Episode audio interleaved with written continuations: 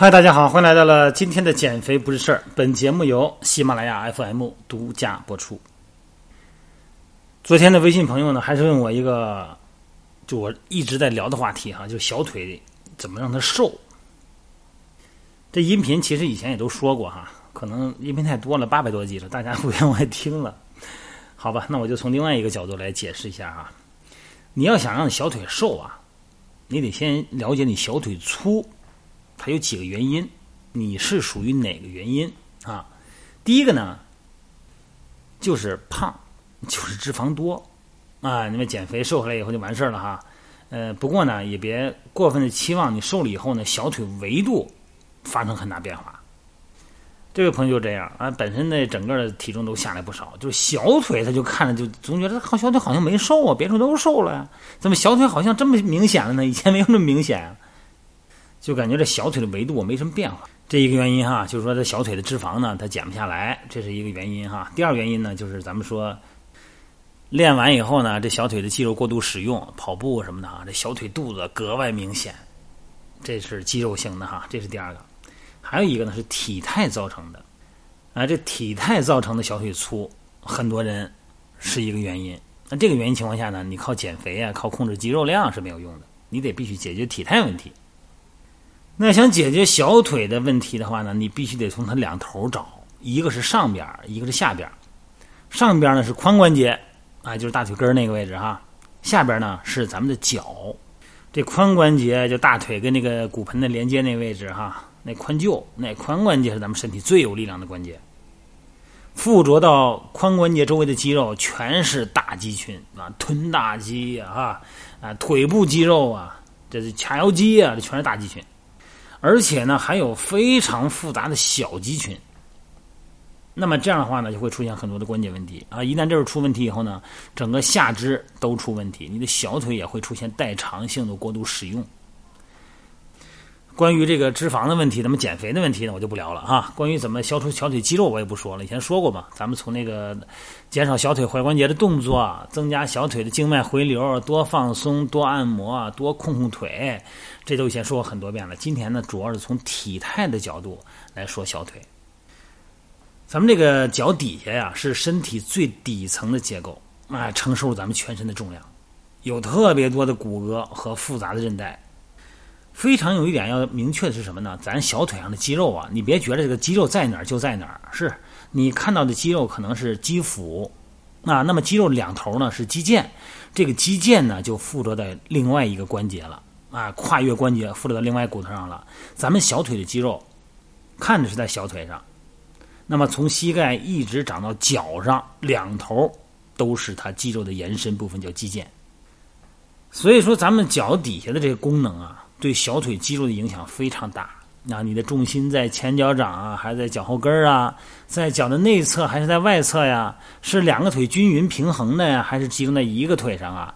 这个对局部肌肉的控制哈，大腿的前侧、后侧、外侧、腓骨长短肌，这个影响太大了。你看，在线下啊我们这一私教还一女孩儿，这女孩儿有一米七八。啊，非常高，而且身材非常好哈，呃，稍微有点肉，也不算也不算胖，那身材一百二十斤还算胖吗？一百二十五斤可能，呃局部有点减肥吧。但是他主要来的目的是因为小腿粗，他觉得小腿是弯的，其实小腿不弯，他的胫骨是直的。那为什么他觉得是弯的呢？因为他的外侧，就是小腿的外侧呀，两边有一个圆弧，这圆弧是什么呀？不是骨头弯了，是肌肉，哎，腓骨长短肌。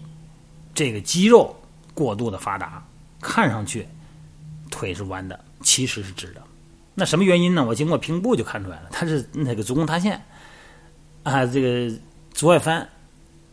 那这时候腓骨长肌、腓骨短肌总是处在紧张状态嘛。那我给他提的方案很简单，给他直接买双鞋垫去，直接把那个足弓垫起来，内侧足弓，然后再做一些功能训练，这 OK 了，两个月就下去了。啊，这个他他没想到他那个小腿这个。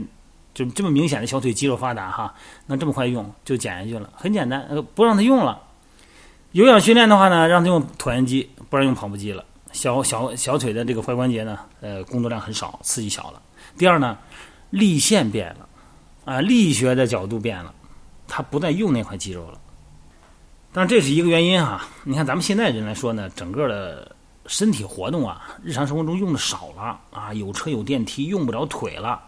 腿的功能是什么呀？那肌肉的功能是什么呀？就是为了秀给别人看的。其实它有它的生理功能，只不过咱现在用不着了，是吧？但是你腿你走的少了以后呢，你很多部位的功能就弱了。但是小腿，你看你坐着是不用大腿不用屁股了吧？但走路你小腿得用。哎，你小腿过度使用以后呢，把更多的负担呢就交给了小腿。那小腿的形状改变呢，就很变得很粗壮，是吧？哎，这就所谓的肌肉型小腿嘛，就过度使用造成的。你说我也没过度使用，我也不跑步，我上下班走路都少啊。上下班走路少，就意味着你全身的体重附着到臀部、腿部、大腿前后的力量少，但是对于小腿呢，就变得更集中了。明白这道理吧？哈。还有一个原因导致小腿的问题啊，就是髂髋啊，这个胯这儿啊，假胯宽，因为站立的状态下呢，大腿的股骨内旋。就是臀部松嘛，还是啊，大腿内旋，然后带动的小腿的骨骼呢也向内旋转，那么这样呢出现小腿外侧肌肉发达，就是腓骨长短肌，我就别说那腓骨长短肌了，就咱就说小腿外侧发达哈，那么呈现出向外翻的一个状态。刚才说的我们那个女孩就这道理啊，当然她还伴随着足弓塌陷，这是一连串的事件嘛，旋前综合征这是哈。那么小腿呢并不拢，所以说呢感觉有点像 XO 型腿。那其实这种情况解决方案非常简单。你看，我给我们那个那女孩做的这个训练模式啊，首先是拉伸啊，拉伸腰方肌啊，三角式拉伸腰方肌。然后呢，强化臀大肌、臀中肌，是吧？增加外旋的力量。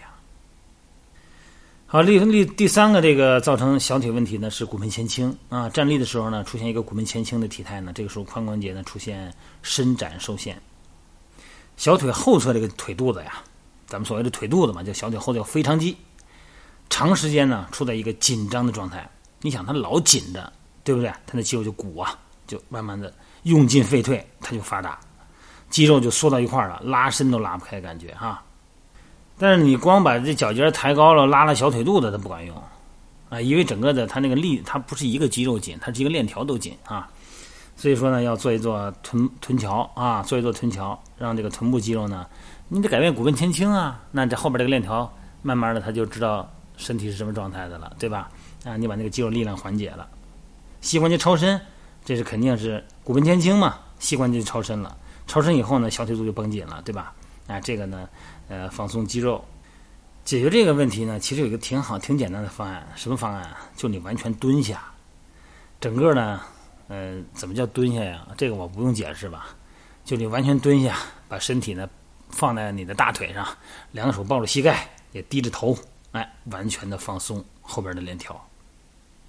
还有一种情况呢是 X 型腿，啊，就所谓的膝外翻了。这个是大腿骨呢向内旋转，呃，膝盖下边的部位呢就向外向两侧旋转，就等于是旋前变形了嘛。那这个是足弓塌陷，脚趾头啊都不会使劲儿。你看我做这个体态评估的时候，我让会员做脚趾功能这个测试。你不管是线上评估，还是用微信评估，还是线下评估，都是一样。啊，脚趾头来个包覆显的锤看看，啊，不会动啊，根本就不会动那脚趾头。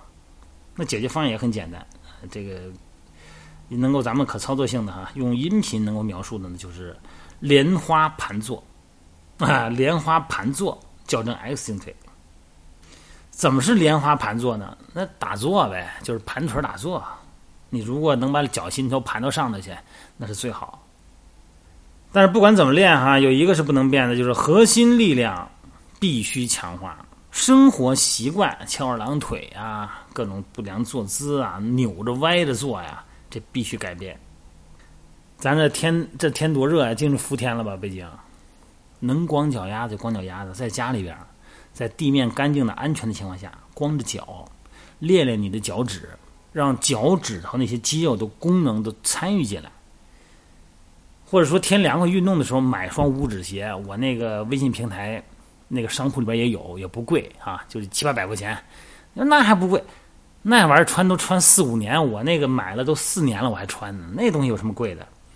这八百块钱除以四的话，你你算算才多少钱？那个东西你训练时候穿，增加脚趾功能非常好。你短时间看不出来，长时间你就看出来了。这该花的钱得花。像那种软底儿鞋啊，什么黑科技呀，增加缓冲啊，减少什么足底压力呀，这种软的鞋，对你脚趾的功能，全都是一种萎缩状态。尽量穿硬底鞋。另外一点，最后一点我说的这个啊，大家听的时候呢，你要辩证的听，别听完这句话你就按我这话做了。这里边有很多的场景，很多的个体差异。哪句话呢？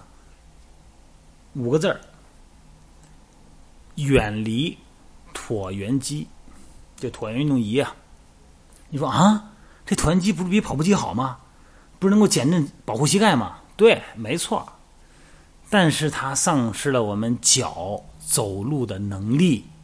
你平时都不走路，好不容易去个健身房，你还不走路，你那脚你什么时候用啊？你准备，对不对？平时不走路，脚趾都不会落地，不会长地，不会支撑，不会平衡。